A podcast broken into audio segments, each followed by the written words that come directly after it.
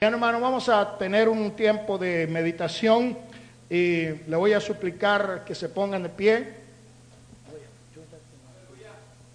En el capítulo 22 del libro de Génesis vamos a basar nuestro pensamiento en esta tarde. Capítulo 22 del libro de Génesis.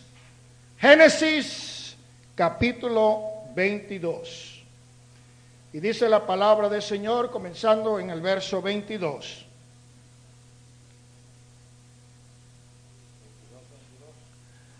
Capítulo 22, verso 1. Aconteció después de estas cosas que probó Dios a Abraham y le dijo a Abraham, y él respondió, heme aquí. Y dijo, toma ahora tu hijo, tu único hijo, Isaac a quien amas y vete a tierra de Moriah y ofrécelo allí en holocausto sobre uno de los montes que yo te diré.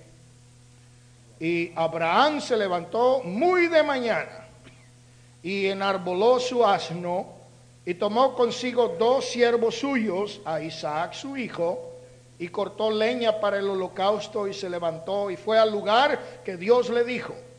Y al tercer día alzó Abraham sus ojos y vio el lugar de lejos. Entonces dijo Abraham a sus siervos, esperad aquí con él, asno, perdón, y yo y el muchacho iremos hasta allá y adoraremos y volveremos a vosotros.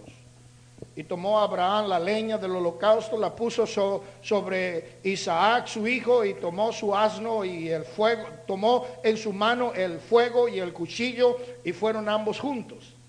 Entonces Isaac habló a Abraham su padre y le dijo, Padre mío, y él respondió, heme aquí mi hijo, y le dijo, he aquí el fuego y la leña, mas ¿dónde está el cordero para el holocausto?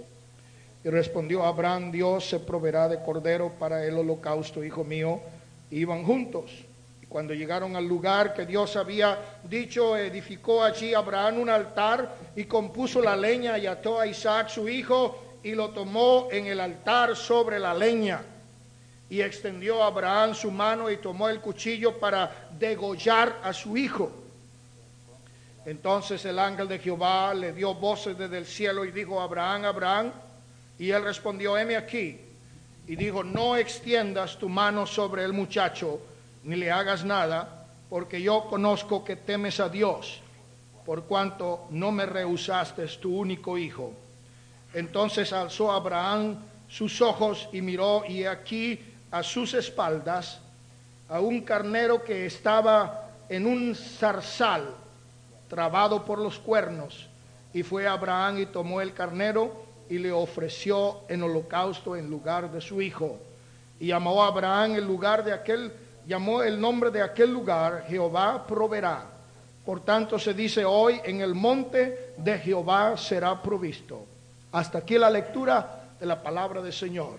Vamos a orar, Padre nuestro, te damos muchas gracias porque aquí en este humilde lugar, Señor, hemos sentido su presencia. Aquí, Señor, se mueve el Espíritu Santo. Aquí dejamos que corra como un río de agua viva. Todo aquel Señor que tiene hambre y sed de justicia puede venir a este lugar a recibir pan, pero no pan de harina, sino el pan de tu palabra. Como tú dices, Señor, yo soy el pan que descendió del cielo. Aquí viene a beber agua, pero no agua de la llave, Señor, del tubo, sino el agua que salta para vida eterna. Que él dijo, el Señor mismo, aquella mujer en el pozo de Jacob, el que tome del agua que yo le daré, no volverá a tener sed jamás, Señor. Gracias porque nos hemos venido a alimentar con el pan de vida y a refrescar con el agua que salta para vida eterna. Ahora, Señor, deja que su palabra corra y que sea ensalzada y glorificada en el nombre del Señor Jesús. Señor, tú sabes qué es lo que quieres decir en esta noche. En el nombre maravilloso de Jesús. Gracias, Señor. ¿Alguien puede decir gloria a Dios? Amén. Tenga la amabilidad de sentarse, hermanos. Vamos a pensar en unos momentos de esta historia que muchas veces tal vez hemos oído, y tal vez aún nos han predicado acerca de esta parte de la historia de la vida de este hombre de fe. Hay una historia en este país y hay una historia en nuestros países. Y en la historia de los países hay héroes de la patria. Los héroes de este país son hombres como Jorge Washington y Hamilton y tal vez Thomas Jefferson, hombres como ah, Abraham Lincoln. Y últimamente hemos oído también de otro héroe que se llama ah, Glenn, ¿cómo se llama este? John Glenn, el astronauta que es considerado también un héroe de este país, porque fue el primer hombre que dio una órbita alrededor de la Tierra. Ahí en su país hay héroes de la patria que pelearon contra los enemigos para tener la independencia. Pero nosotros en la nación celestial tenemos también héroes y hay héroes de la fe. Y en el capítulo que se refiere a los héroes de la fe que encontramos en el libro de los Hebreos, aparece el nombre de este ciudadano del reino celestial llamado Abraham. La Biblia nos enseña la historia de Abraham y vemos que a través de la vida de Abraham se desarrolló una tremenda creencia en que el Dios en el cual él creía era poderoso para hacer grandes cosas. Una de las primeras experiencias que tuvo este hombre llamado Abraham sucedió en la ciudad de Ur, en el país de los caldeos. La ciudad de Ur era una ciudad muy adelantada, muy avanzada. Habían universidades donde la gente iba a aprender artes, iba a aprender astronomía, iba a aprender ciencia, habían bibliotecas, había comercio, habían bancos, habían cortes. Era una ciudad muy importante. Pero también esta ciudad era una ciudad muy idólatra. Era una ciudad que adoraba muchos dioses pero ahí en ese lugar se levantó este hombre llamado Abraham. Y dice la palabra del Señor que él estaba buscando, estaba indagando, estaba meditando y tuvo la oportunidad de toparse con el verdadero Dios. Este Dios eh, se dio a conocer a Abraham y le dijo, sabes una cosa muchacho, quiero que salgas de la tierra de tu parentela y te voy a llevar a una tierra que tú no conoces es una tierra que fluye leche y miel. Esa tierra yo voy a darte a ti por herencia perpetua para ti y todas tus generaciones. Y aquel hombre se levantó, dejó su familia, tomó su esposa muy hermosa y sin saber a dónde iba, él fue caminando por la fe al lugar que Dios le iba a mostrar. Esto, hermanos, es el primer testamento de la fe, el primer testimonio de lo que es la fe que mueve al hombre hacia la incertidumbre, hacia lo desconocido, hacia el no saber para dónde ir o no saber qué hacer. Pero él estaba seguro que aquel que lo llamó a salir de la tierra de su parentela lo introduciría a la tierra de la promesa. Qué precioso es tener fe en Dios. Qué precioso es saber que aunque andamos a través del valle de la sombra de muerte, no tememos ningún temor porque vamos de la mano del que nos guía de victoria en victoria y nos llevará hacia la tierra de la promesa de la bendición. Alguien diga gloria a Dios. Y dice la palabra del Señor que este hombre pasó por muchas experiencias, pasó por muchos peligros pero en ningún momento su fe flaqueó, en ningún momento su fe eh, dejó de ser su fortaleza. Y una de las cosas más tremendas que este hombre tuvo que padecer fue la ausencia de un hijo en su vida. Se había casado con una mujer que tenía su matriz muerta, que nunca había podido concebir un hijo. Y fue así que, siguiendo la tradición de la ley de la de la tierra. La esposa de Abraham llamada Saraí le dijo, pues ya como yo estoy vieja y no tengo cómo darte familia. La ley de la tierra permite que tú te llegues a mi criada y con ella puede ser que tengas familia. Y dice la palabra del Señor que Abraham tuvo un hijo con la esclava. Y a ese hijo que era hijo de Agar le pusieron el nombre de Ismael. Ismael era hijo según la carne. Pero Dios había mirado a aquel hombre en su tiempo de vejez, siendo ya de 100 años, y la esposa tenía 90 años. Y la palabra del Señor le dio una visión a este hombre llamado Abraham. Y le digo, mira hacia el cielo. Hay estrellas en el firmamento. Yo quiero que tú las cuentes. Y Abraham dijo, ¿cómo es posible que yo cuente las estrellas? Nadie podrá contar las estrellas. Y el Señor le dijo, así va a ser tu descendencia. Señor, pero ¿cómo es esto si no tengo un hijo y el que me va a heredar es hijo de una esclava?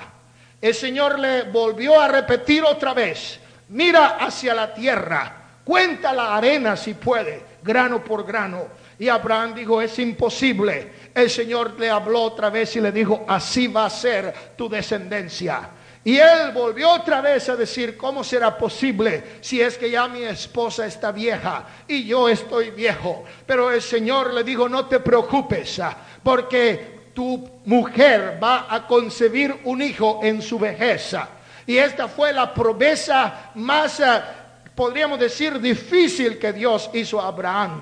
Pero en el libro de Romanos la Biblia dice que Abraham creyó en esperanza contra esperanza sabiendo que aquel que había prometido era poderoso para cumplir conforme a su promesa.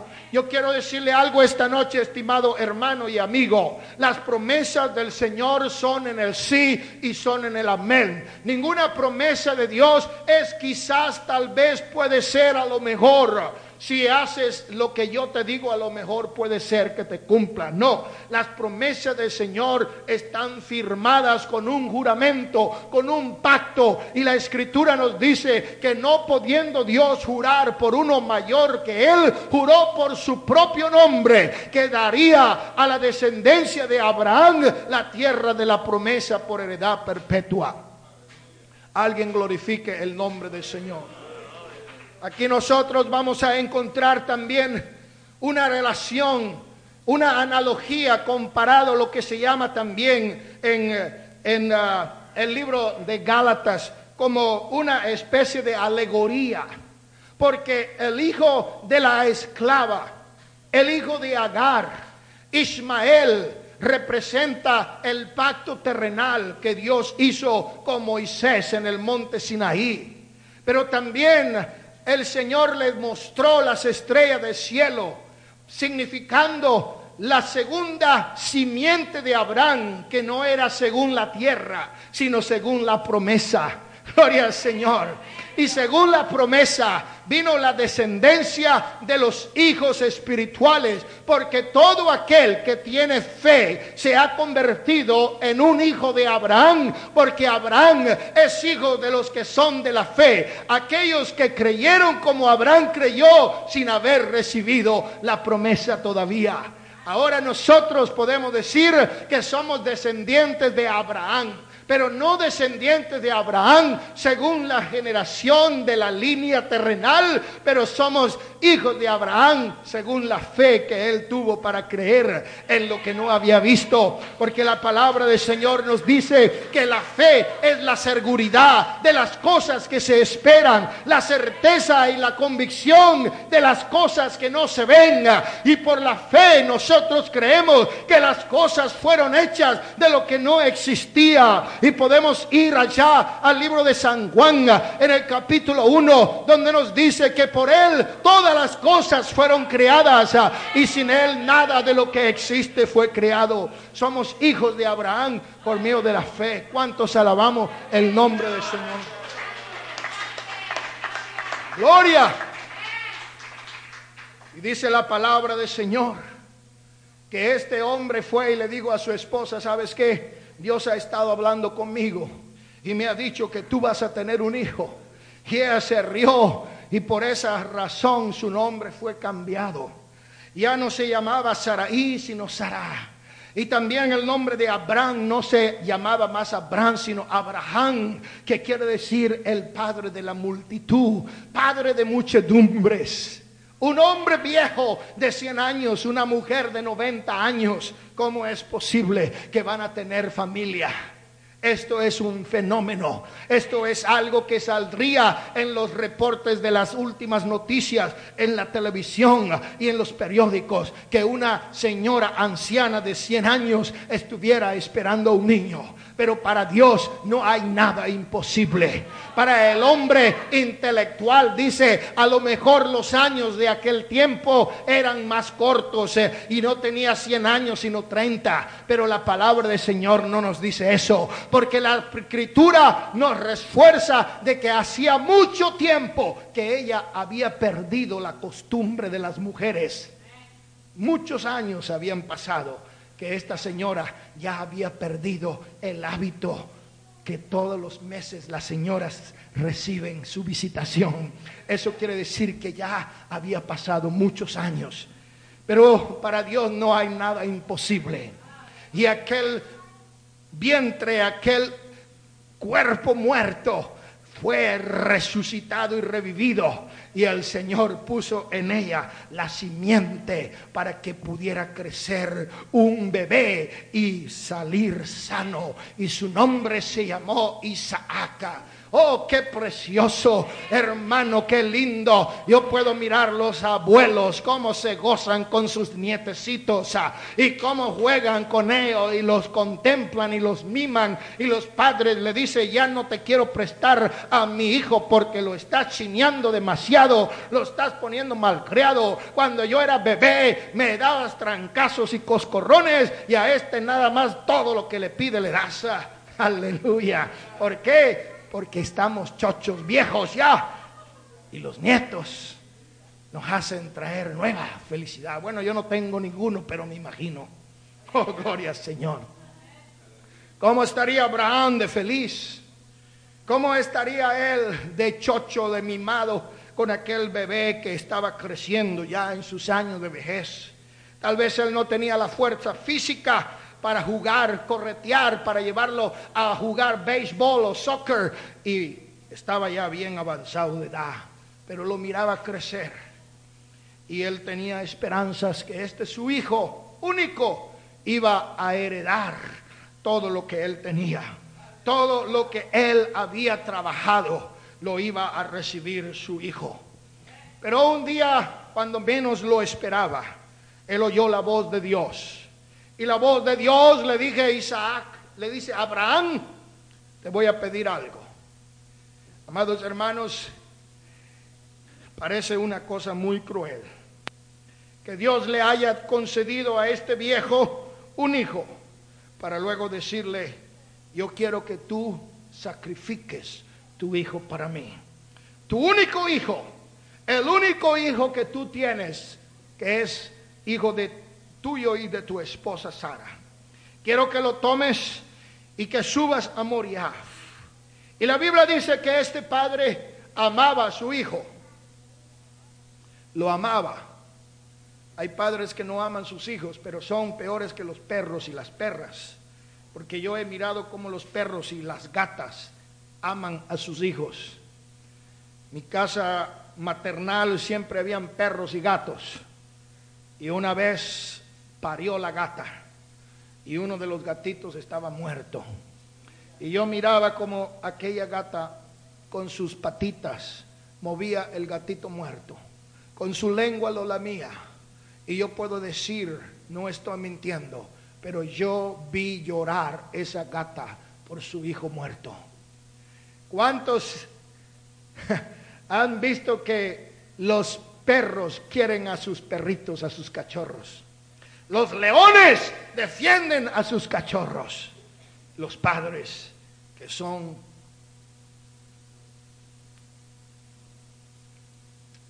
casi un poquito mejor que los animales, deberían, gracias, también amar a sus hijos. Pero hay algunos que no los aman, hay algunos que no los quieren, hay algunos que los ah, atropellan y los abusan y son negligentes y los abandonan y los dejan muy chiquitos abandonados, sin comida, sin ropa, sin zapatos, sin medicina, sin tratamiento, sin vacunas, son peor que los perros, son peor que los gatos, son peor que los monos, son peor que los leones. Pero el padre ama a su hijo. Y este Abraham amaba a su hijo. Amaba tanto a su hijo que él estaba dispuesto a dar su propia vida para que su hijo siguiera adelante. Este es tu único hijo a quien tú amas y quiero que vayas a Moriah y lo ofrezcas en holocausto sobre un monte que yo te diré. Oh hermanos, yo me imagino lo terrible que este hombre sintió, pero la fe le hizo sentir que él iba a recibir otro hijo. Uno tal vez más guapo, uno tal vez más fuerte, uno tal vez a quien él iba a amar más. Esto, hermano, es la ley del Señor. Dios no pide si no nos va a dar algo mejor. Yo no quiero que usted en esta noche tenga la idea que si usted da un dólar, Dios le va a dar diez. Es posible que usted ponga un dólar con todo su corazón y Dios le dé mil. Es posible que usted ponga mil dólares sin su corazón y Dios le dé diez centavos. Porque lo importante no es cuánto doy y cuánto me toca. Dios ama al que da con amor sin esperar recibir nada de recompensa. Cuando usted da todo lo que pueda, sin esperar nada, es cuando Dios le va a contestar y le va a dar mucho. Si usted da esperando recibir, olvídese, porque no va a recibir nada. Esa es la ley de la cosecha. Pero aquel hombre Abraham, él muy temprano se montó por la mañana, enarboló el asno, tomó a sus dos siervos, a su hijo, cortó leña y se levantó y se fue al lugar que Dios le mostró. Caminaron tres días. Y a los tres días Abraham vio un monte a lo lejos. Y Abraham le dijo a sus siervos, ustedes quiero que se queden aquí con el asna. Yo voy a subir con mi hijo. Voy a ir a adorar a Dios con el muchacho y yo y él volveremos. Oh, gloria al Señor. ¿Cómo está eso si el Señor te pidió que tú dieras a tu hijo? ¿Por qué estás diciendo volveremos? Yo no sé qué Dios te está pidiendo esta noche, pero nada que Dios te quiera pedir, Él se va a quedar con ello te lo va a devolver mejor. Dios no necesita tu dinero. Dios no necesita tu carro, Dios no necesita tu casa, Dios no necesita tu bicicleta. Una de las cosas que Dios quiere es tu corazón. Tú lo amas. A veces Dios te quiere pedir algo que es lo que más te gusta y lo que más quieres. Abraham estuvo dispuesto a sacrificar su único hijo a quien él amaba. Pero Señor, yo te voy a servir siempre y cuando no te metas con lo que yo más quiero. Pastor, yo voy a venir a esta iglesia siempre y cuando usted no predique en contra de lo que a mí me gusta. Ojalá nadie salga de esta iglesia diciendo, a mí me gusta ir ahí porque hago lo que me da la gana y nadie me dice nada. Ahí se permite todo. No es así, hermano. Porque el Espíritu Santo es el que está trabajando en su iglesia. Dios mismo os santificará a cada uno. Si el Espíritu Santo no es el que santifica, en vano está el predicador predicando. Porque si Jehová no edificare su casa, en vano trabajan los edificadores. Y yo puedo hablar aquí hasta que mi cara se ponga azul y escupa mis amígdalas. Y nada de eso va a tocar su corazón si el Espíritu Santo no es el que está ministrando en su vida.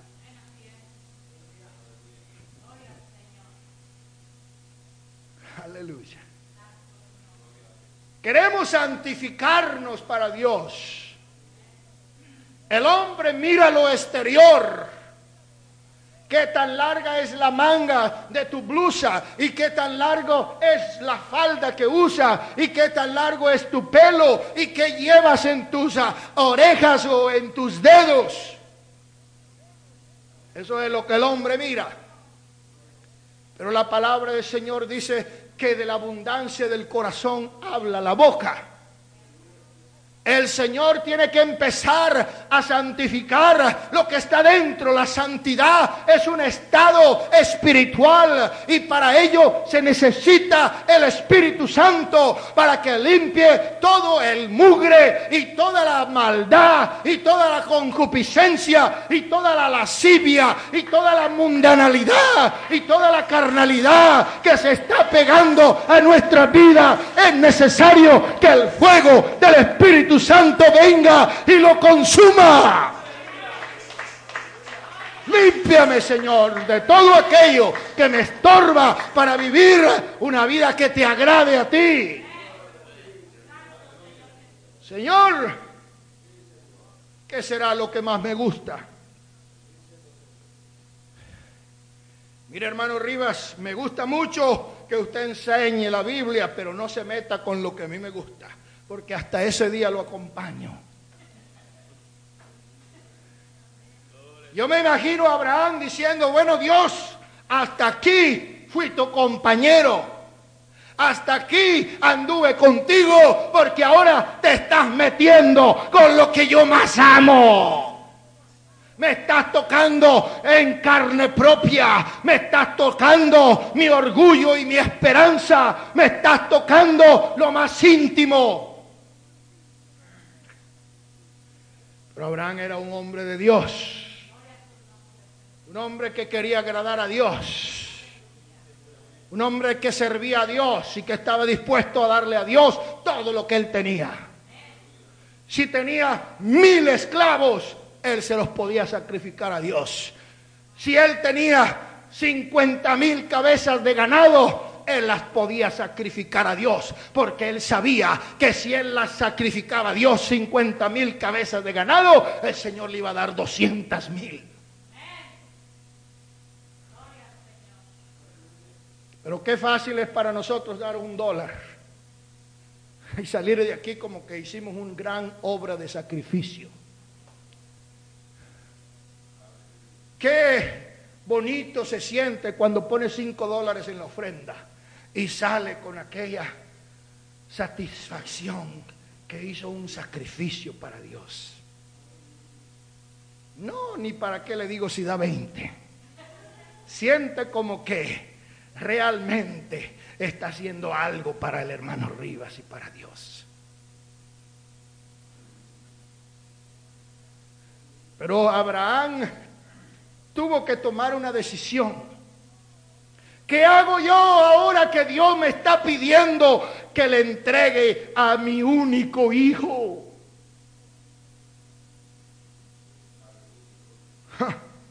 No, Señor, yo me voy a rebelar contra Dios. Yo le puedo ofrecer 100 vacas o 100 becerros, pero no mi hijo. Yo puedo dar 100 dólares de ofrenda, pero que no me toque lo que a mí me gusta. Hermanos, somos hijos de Abraham por la fe, dije al principio.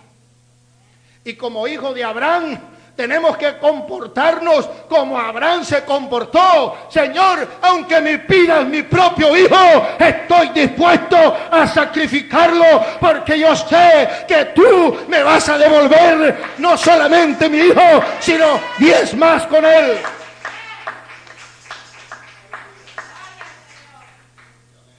Bueno, y a lo mejor si no te sacrifico mi hijo, le da una fiebrecita y se muere. Le da alergia y se muere, le da asma y se muere. Le, peca, le pica un alacrán y se muere. Le pica una cobra y se muere.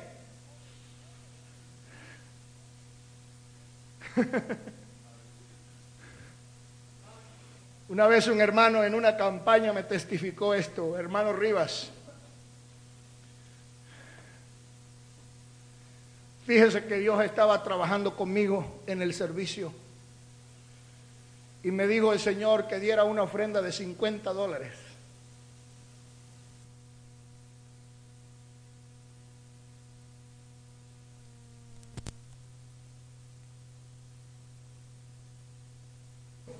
Y el Señor le decía, yo quiero que tú des tus 50 dólares.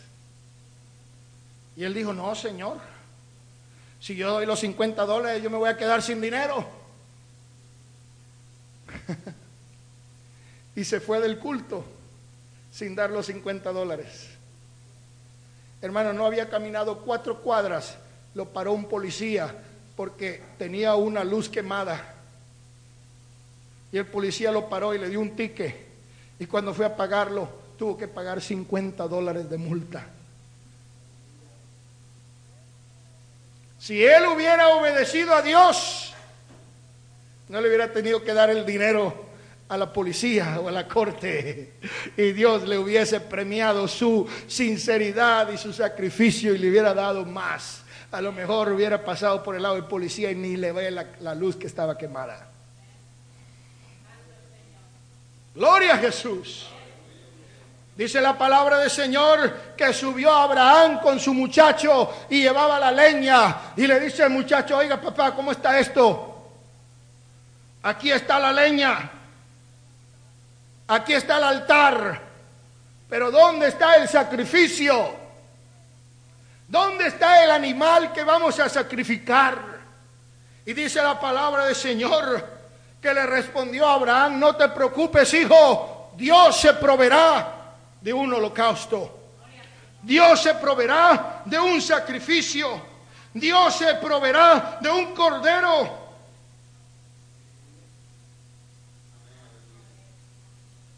Oh, gloria Señor. Iban juntos y llegaron al altar donde él compuso la leña y amarró a su hijo Isaac y lo puso en el altar sobre la leña y le dijo, hijo, Jehová me ha dicho que te sacrifique en holocausto para él. Me duele mucho lo que voy a hacer porque te amo. Pero si Dios me pide que yo dé lo que más amo, yo estoy dispuesto a darlo. Y tomó el cuchillo y levantó su mano para degollar a su hijo.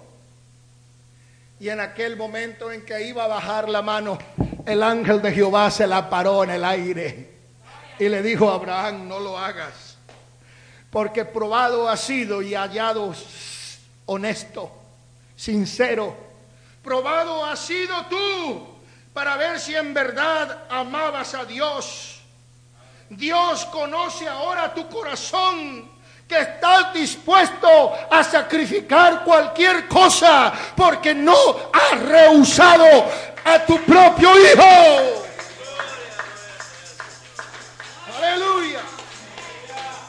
Y dice la escritura que en ese momento se dio vuelta y encontró allí un carnero que estaba enrollado con una zarza en sus cuernos. Y el Señor le dijo, toma ese animal y sacrifícalo. Aleluya. Jehová se proveyó de un sacrificio. Gloria al nombre del Señor.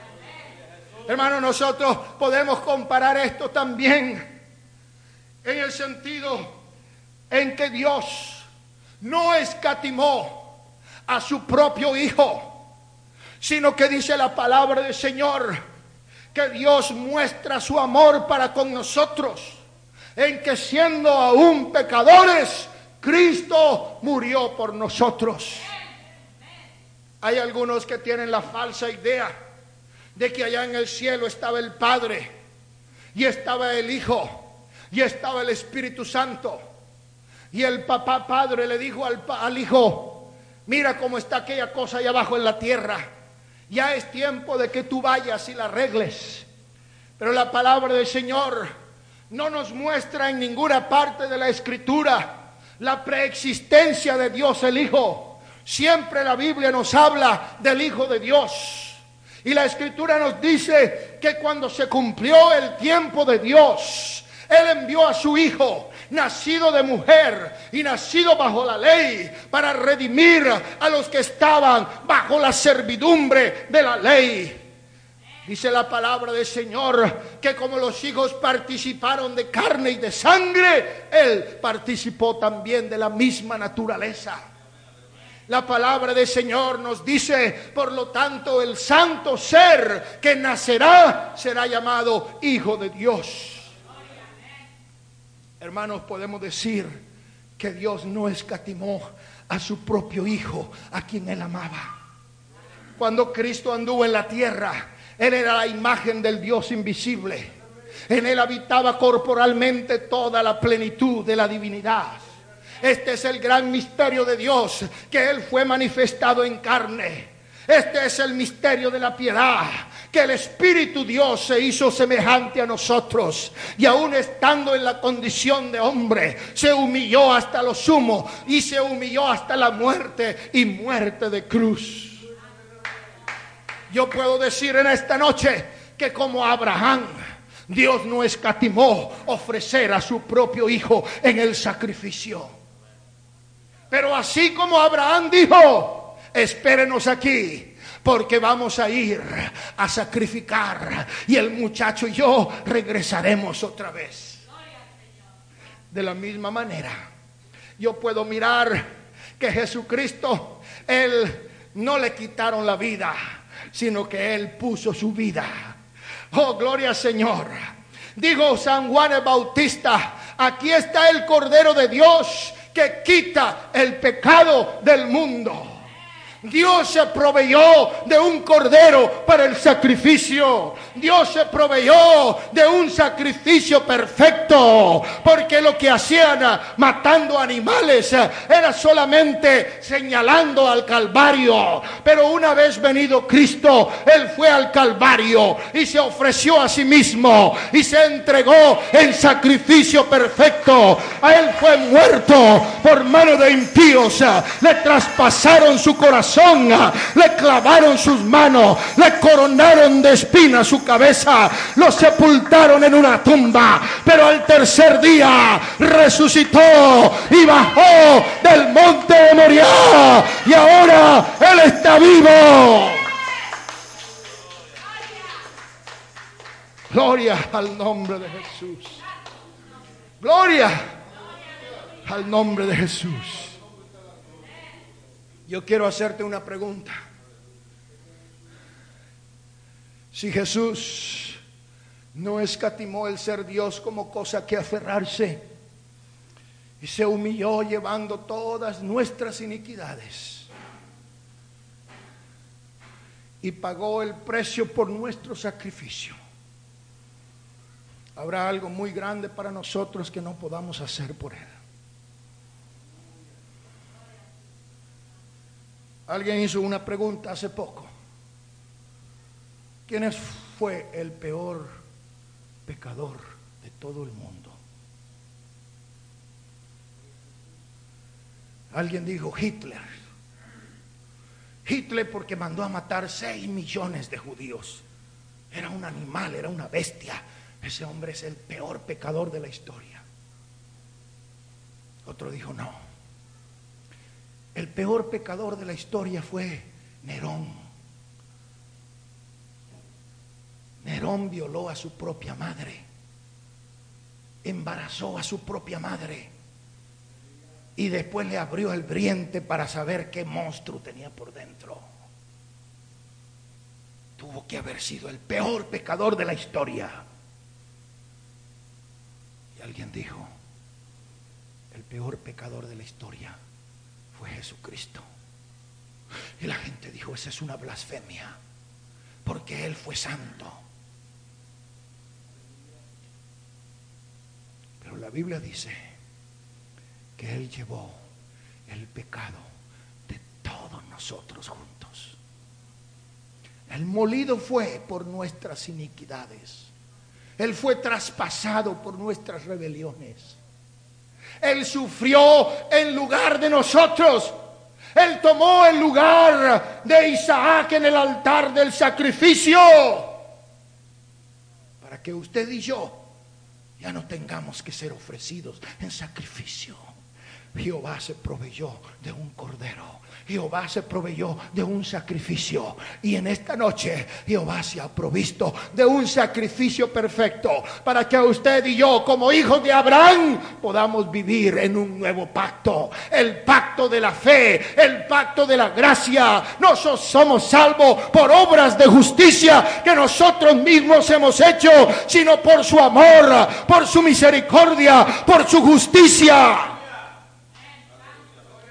Por gracia soy salvo y por la fe. Y esto no es por alguna cosa que nosotros hubiésemos hecho, sino por su amor con que nos amó y en esta noche yo podría preguntar a esta cantidad de personas que están aquí, ¿cuántos estaríamos verdaderamente dispuestos a sacrificar nuestra propia vida? Yo no quiero tu ofrenda, no quiero tu dólar, no quiero tus 10 dólares, no quiero tus 100 dólares, no quiero nada. El Señor dice, dame, hijo mío, tu corazón. Hoy es el día de salvación. Hoy es el día cuando queremos ponernos en el altar del sacrificio y decir, Señor, no tengo nada que valga la pena ofrecerte.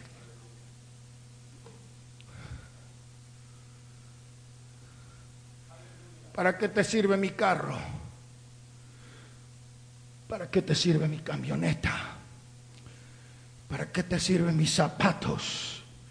Tú no necesitas nada de eso, pero tú necesitas corazón para hacerlo morada tuya. Tú quieres, Señor, mi vida para hacer de mi cuerpo un templo del Espíritu Santo. Dame, hijo mío, tu mente, tu corazón, tu cuerpo, para yo usarlo como mi santuario, mi templo, donde yo manifieste mi gloria. Oh Señor hazme un instrumento útil en tu obra.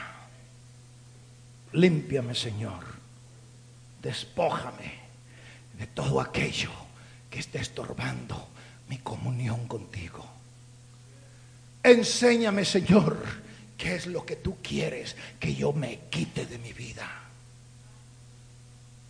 Abraham sacrificó a su único hijo quien él amaba con todo su corazón.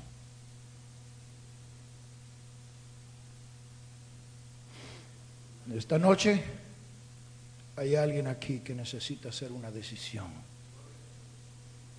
Y esa decisión es, estoy dispuesto a sacrificar mi vida en el altar de Dios.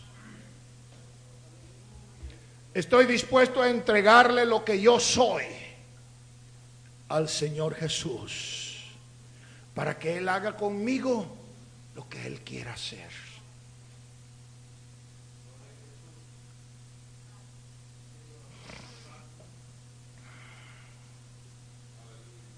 Una vez contaron la historia de un hombre que había prestado dinero y no había tenido con qué pagar. Y la ley de ese tiempo decía que si alguien no podía pagar,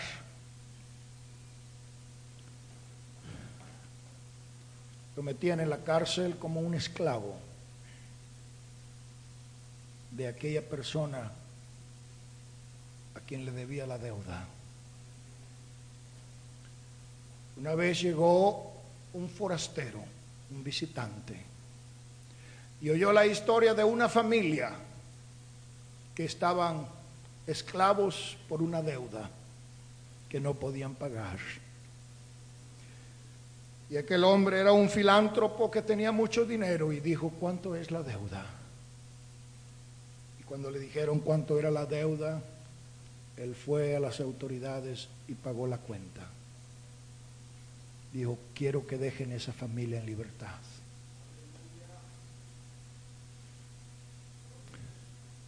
Cuando sacaron a aquella familia en libertad, preguntó el padre de familia, ¿y quién pagó la cuenta?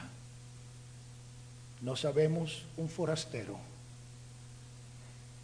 Pero si él pagó la cuenta, ahora somos sus sirvientes.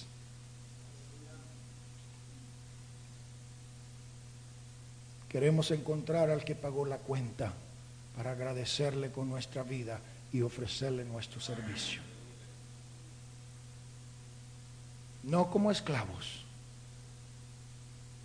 no por una deuda, sino por agradecimiento. Y yo creo que eso es lo que usted y yo tenemos que hacer. Él ya pagó la cuenta. No soy su esclavo, porque Él me hizo libre. Pero ahora por agradecimiento yo quiero ser su siervo. Hoy habrá alguien aquí esta tarde, esta noche que por agradecimiento a lo que Dios Jesús hizo en el Calvario para poder perdonarte por medio del derramamiento de su sangre, puede decir, esta noche yo le quiero entregar mi vida a Jesús. Quiero ser un sacrificio vivo para Jesús. Ayer escuchábamos un predicador que decía, no traiga un dólar a la ofrenda, no, venga y ofrézcase usted como ofrenda a Dios. Póngase pie, por favor. Y quiero hacer esa pregunta esta noche. ¿Habrá alguien seriamente esta noche que todavía no ha dado el paso de fe como lo dio Abraham? Que salió de una religión pagana e idólatra y vino detrás de aquel que le dio una promesa tú vas a ir a una ciudad que tiene fundamento, cuyo arquitecto y constructor es Dios. Esa persona está aquí esta noche.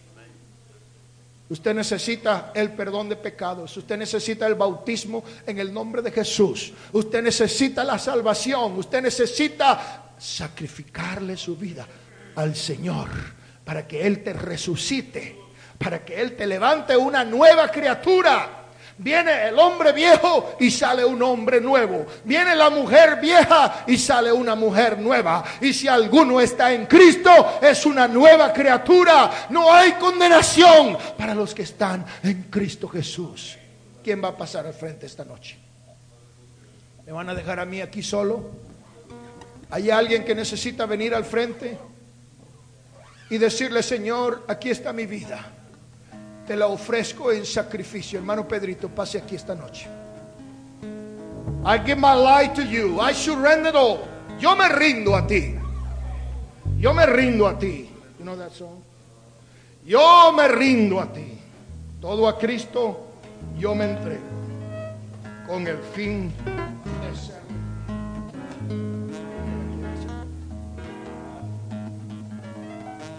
Aleluya, aleluya. Es tiempo de orar. Pase al altar. Gloria a Jesús. Aleluya. Gloria al Señor. Gloria al Señor. Gracias, Señor Jesús.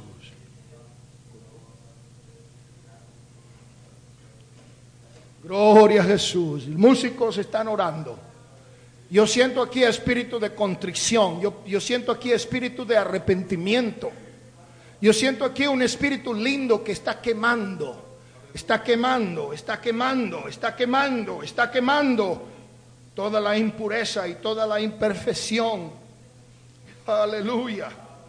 Límpiame, Señor, con tu preciosa sangre.